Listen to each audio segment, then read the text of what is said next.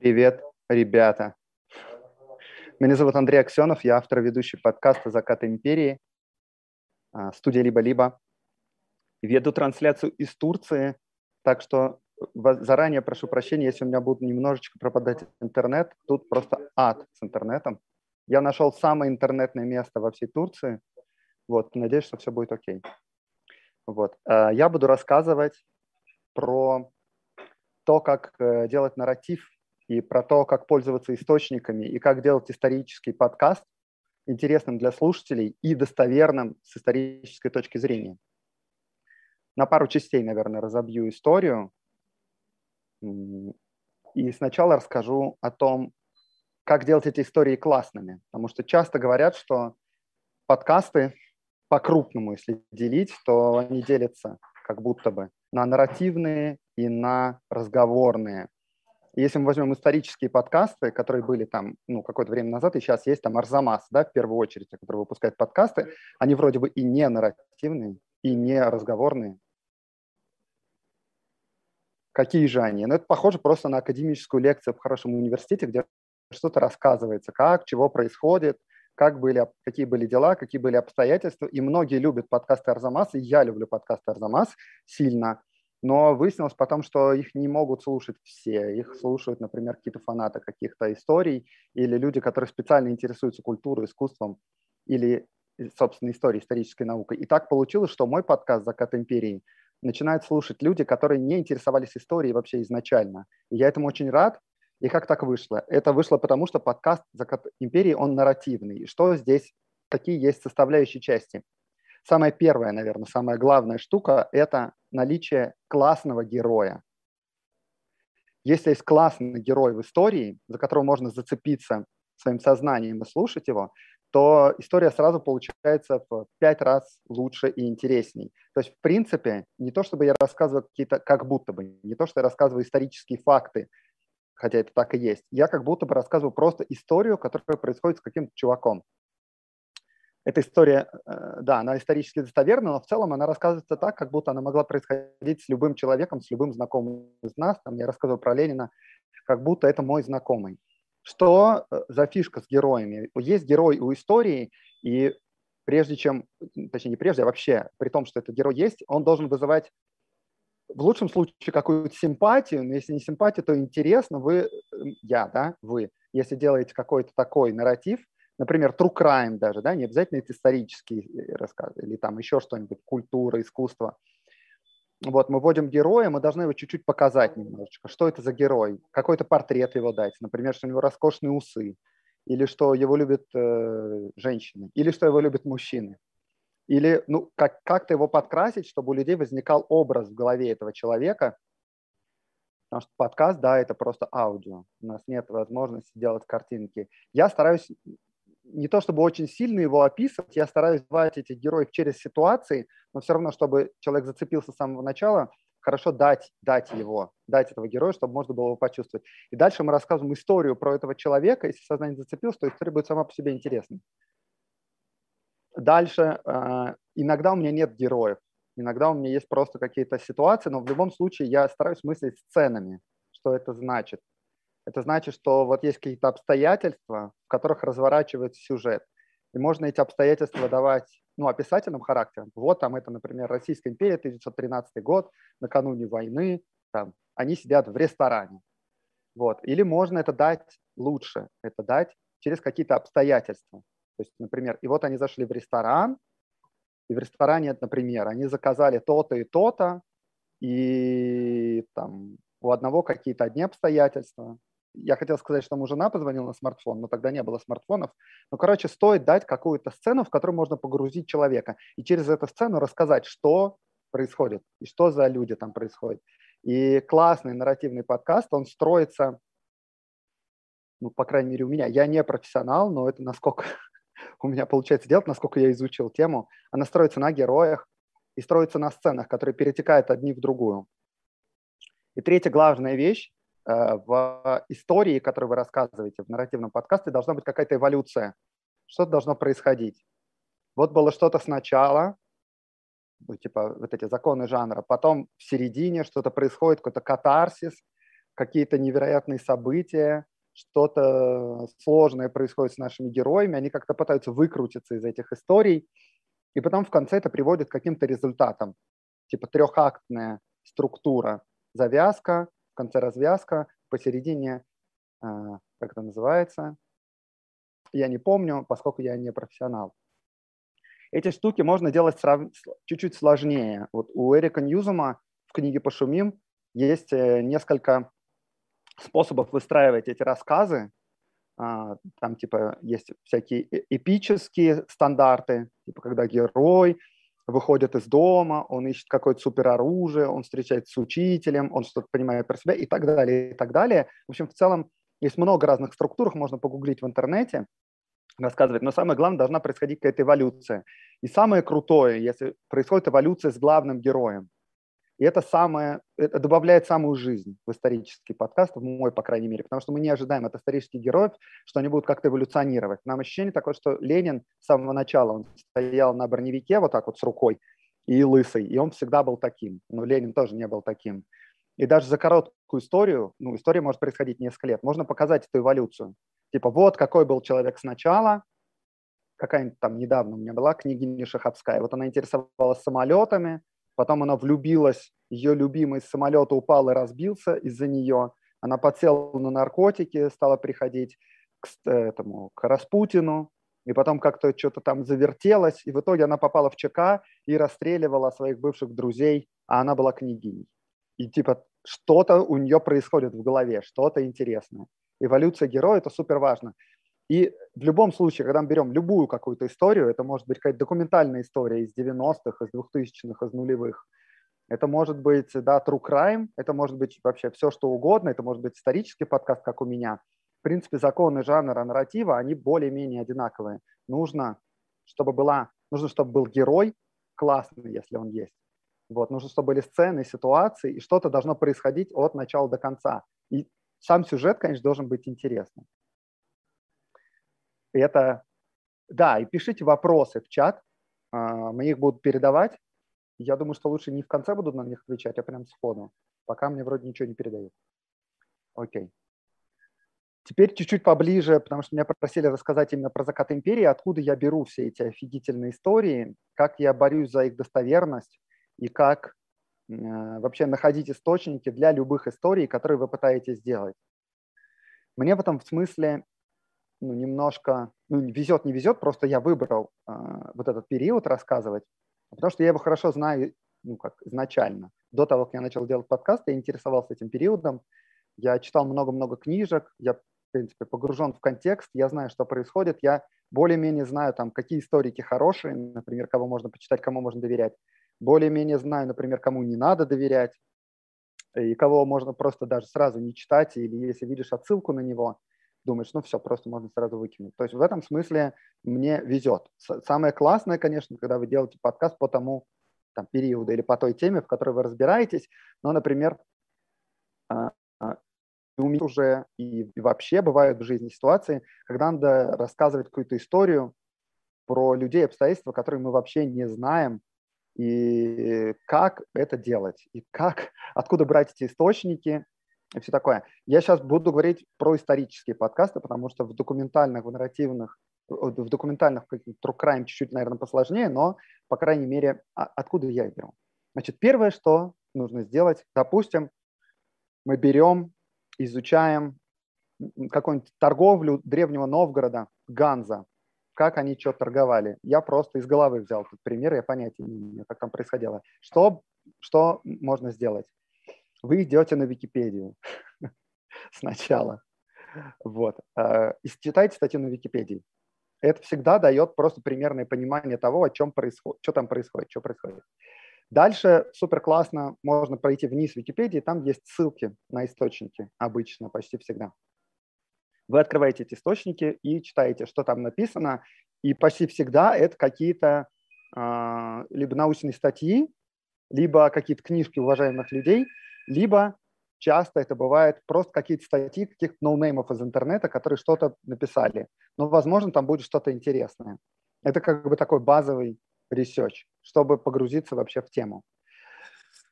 Дальше.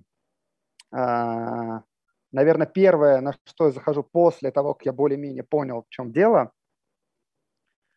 а, даже нет. Скорее, после того, как я примерно представил себе, что это за история, но у меня обычно это не после Википедии, а с самого начала, потому что я более-менее знаю, что за история. Ну, допустим, после Википедии. Вам нужно подумать, кто будет героем, что будет за сюжет, что там должно происходить. Если вы в общих чертах себе представили, что там происходило, можно выбрать либо время, либо героя, либо сюжет. И в любой ситуации можно выбрать нескольких каких-то героев. В Древнем Новгороде сложно будет выбрать героя, потому что мы не знаем людей, которые тогда что-то делали. В 19-20 веке почти всегда можно найти героя, и даже всегда бывает несколько героев в одной и той же истории, и не всегда можно брать как бы центральную фигуру, какого-нибудь Ленина. Можно рассказывать про Ленина или про Николая II через каких-то чуваков, которые рядом с ними тусовались. Взять какого-то его соперника или помощника или предателя и тайного агента и рассказать через него. Точно так же, как True Crime можно рассказывать глазами следователя, которому попадаются улики, который пытается понять, что происходит, или глазами каких-нибудь гаретных вырезок, или глазами преступника, который делает это преступление и пытается скрыться от преследователя. Всегда можно выбрать разных героев, тут надо посмотреть, через чьими глазами будет интереснее рассказывать эту историю.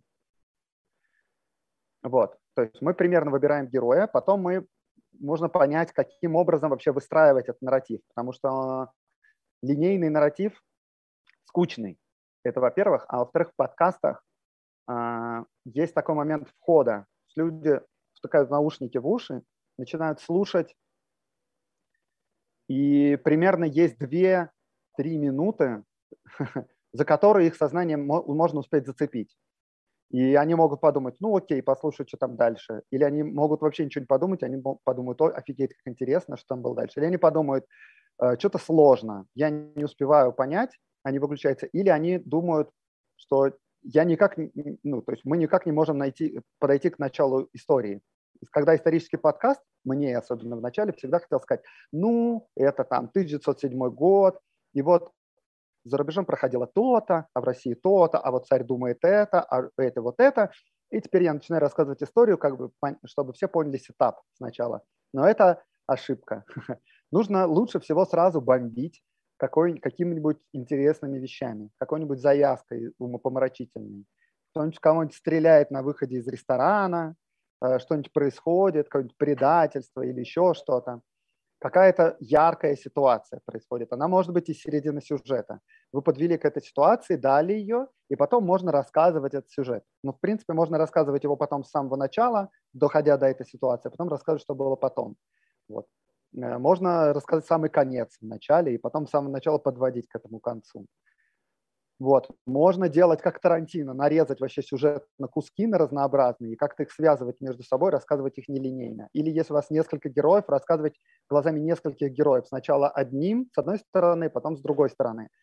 Но в любом случае рассказывать сюжет нелинейно – это лучше, потому что это становится интересней людям слушать, потому что мы пытаемся делать классные истории, которые людям классно слушать.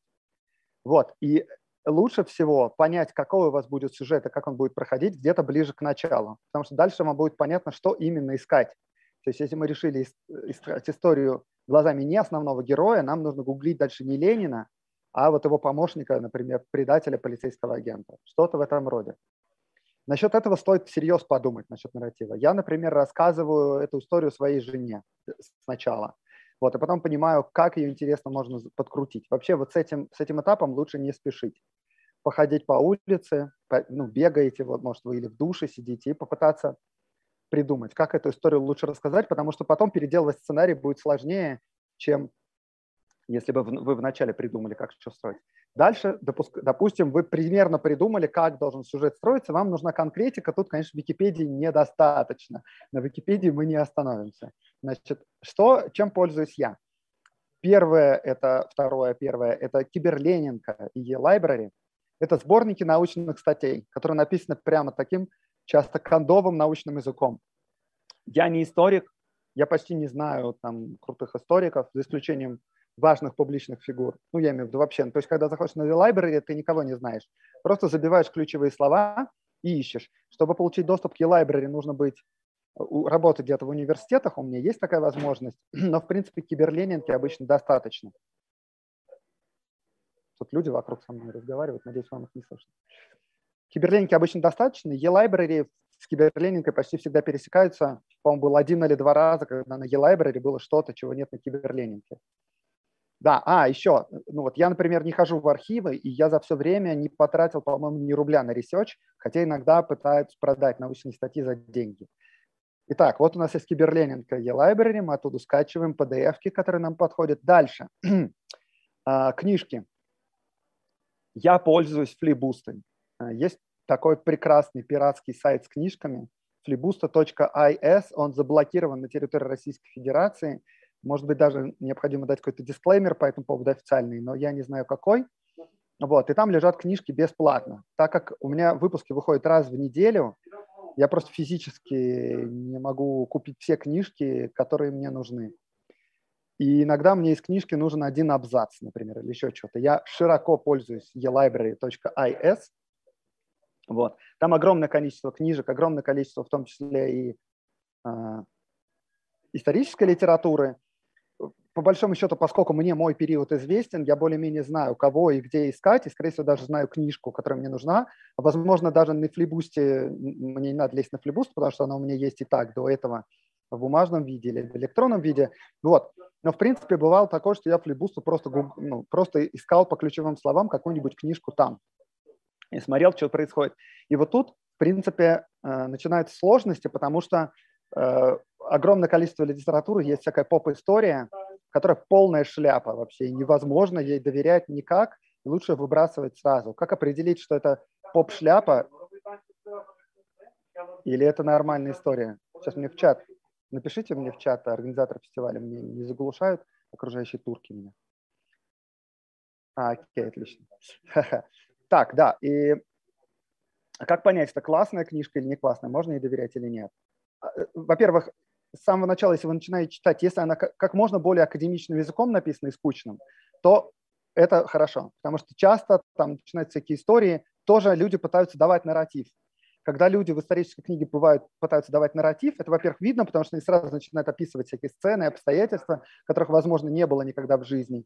Начинают залезать в головы к людям и говорит, в этот момент он подумал, что и ты понимаешь, ну все, это шляпа началась, потому что вроде экстрасенсов и спиритических сеансов э, в реальности не существует, мы не можем знать, кто что думал в голове.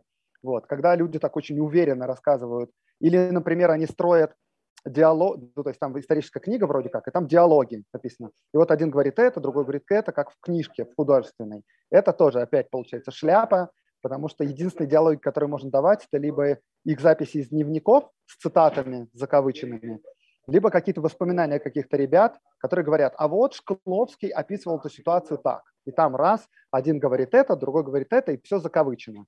Это, ну, как бы, это нормально, порядочно. Если люди пытаются сделать... Но это сложнее читать, да, поэтому всякие э, писатели, историки, они э, пытаются в эту художественную обертку обернуть. Короче, любое художественное что-то есть, сразу можно выбрасывать. А дальше сложная вещь.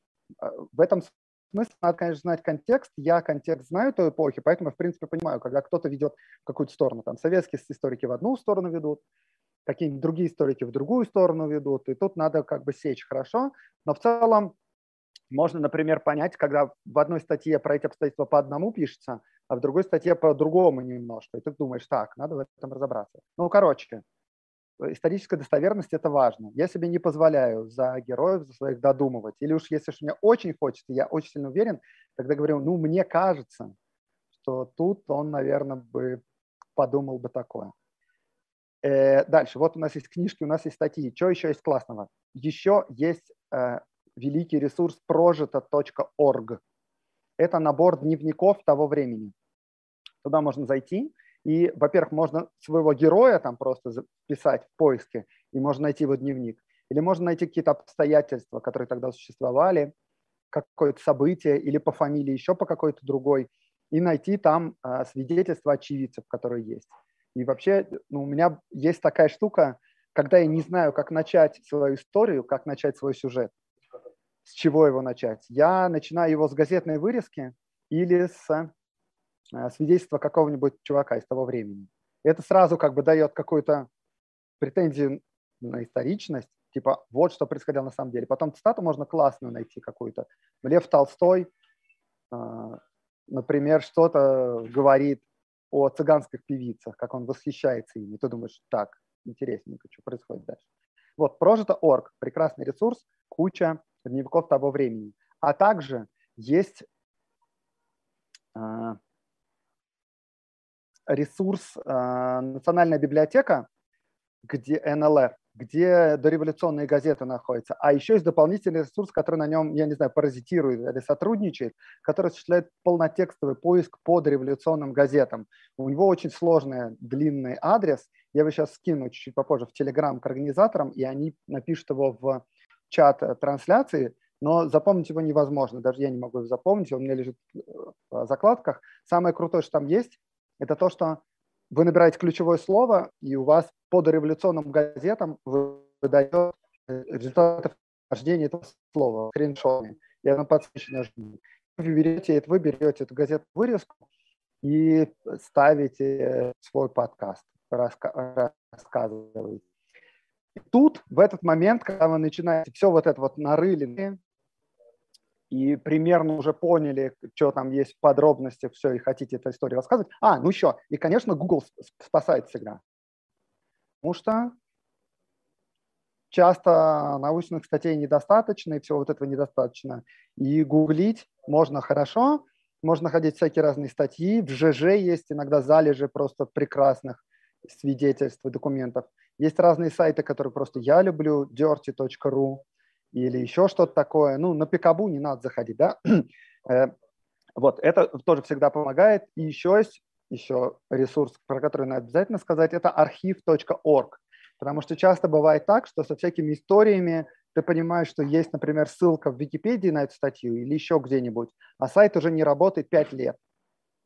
И тогда вы заходите на сайт архив.орг, вбиваете в строке адрес погибшего сайта, а этот архив.орг хранит э, слепки статей за несколько, там прям видно таймлайн по годам. Вот этот сайт, какой был в 2010 году, в 2015, в 2015. Вы, например, выбираете 2015, бах, вам открывается слепок этой статьи, он выглядит совершенно странно, там поехавшая верстка, но потому что нам нужна информация. Короче, вот мы нашли кучу информации, более-менее даже поняли, кто гонит, а кто не гонит. И тут выясняется, что та история, которую мы хотели рассказать, не получается ее рассказать. Э, все было не так. Или, например, нет информации об этом. Мы придумали, у меня такой момент, когда я решил рассказывать про цыганскую певицу Веру Панину, которой восхищался Толстой как раз. И получилось так, а, что про нее нет информации вообще. Я уже даже как-то что-то там заказал за деньги, но в, в итоге ничего не вышло.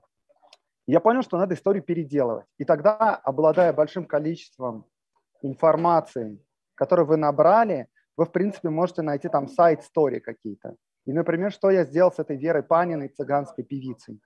Во-первых, она выступала в крутых ресторанах тогда, поэтому я немножко рассказал про ресторанную культуру. Естественно, пока я про нее искал, я нашел кучу всякой инфы про это. Про то, как купцы там пили шампанское в огромных количествах и, пуск... и заливали шампанским рояли, и туда пускали карпов живых поплавать. Типа такие развлечения. И такие истории классно заходят. Потом, поскольку про саму Веру Панину мало было историй, я начал рассказывать просто про цыган, как они жили тогда в городах, что за песни они пели, какая у них была культура, как они зарабатывали деньги, вот все такое. И под самый конец, в последнюю четверть истории, я сказал, ну вот самая знаменитая певица цыганская была Вера Панина. И вот какие с ней были дела. Ну, из-за того, что я нашел про нее буквально на 10 минут, я рассказал про нее в конец. Я не скажу, что это получился самый удачный э, выпуск с точки зрения построения сюжета, нарратива и всего остального, потому что там как бы была очень ломаная история. Какие-то цыгане, какие-то купцы бухают, потом какая-то Вера Панина. Все это, ну, как бы такое рубленое было. Вот. Но с другой стороны, там много получилось классной всякой фактуры. Я ее использовал и поэтому результат какой-то получился не самый плохой, многим понравилось. Но лучше, конечно, когда у вас получается рассказывать историю прямо от начала и до конца, и вся она складывается в голове. Да, и все равно невозможно не ошибаться. Всегда будут какие-то ошибки, всегда вы что-то пропустите или потеряете. В этом смысле хорошо иметь у себя за спиной факт-чекера, который за вами пройдет и просто пометит какие-то штуки, какие-то детали. У меня есть волонтер, даже два, которые в какой-то момент написали мне, сказали, мы хотим помогать. Вот. Но, в принципе, достаточно, может, какого-то даже знакомого, которому можно кинуть сценарий. Он его прочитает и пометит места, которые стоит э, перепроверить или которые были не так. И да, я для всех выпусков своих пишу сценарии. Начиналось с того, что я сначала читал всякую информацию и потом пересказывал ее, но это был ад на монтаже, и иногда это очень сложно. Поэтому лучше, когда с самого начала вы придумаете, что это за история, откроете чистый лист на экране и напишите весь сценарий от начала до конца. Прямо, ну, я пишу прямо почти слово в слово, так как я его произношу. Тут нужно его писать разговорным языком, естественно, это предмет для другого совершенно э, выступления, типа как, какой есть язык разговорный русский, какой есть язык письменный русский. Нужно, чтобы не слышно было, что вы это читаете, было слышно, что вы это рассказываете. Поэтому я пишу разговорным языком, иногда даже вписываю прямо в сценарий э, слова-паразиты, типа «знаете» или «ну такое», или что-нибудь вот в этом роде. Прям вот они у меня в тексте. Вот, я пишу его разговорным языком и потом просто зачитываю. И да, он у меня написан прямо от начала до конца, и поэтому его может проверить и редактор, и редакторка. И у меня прекрасные редакторки тоже, которые чисто русский язык правят за мной. Согласование слов всякие, ударения проставляют и прочее. И факт-чекер, который что-то проверяет. И в самом конце, да, типа, все равно можно ошибиться, поэтому это нормально. Поэтому просто, когда вы поймете, что вы ошиблись, в описание выпуска добавляете «Я косякнул». А, в этом году служба в армии была 7 лет, а не 5, как я сказал. Бывает. Вот. И мне кажется, мое выступление подошло к концу, и кажется, я все успел. Поэтому, если есть вопросы, мне сейчас перекинут, то я на них отвечу. С удовольствием. Я надеюсь, а, мы с турками и детьми вас сегодня чего-то дали полезное вам.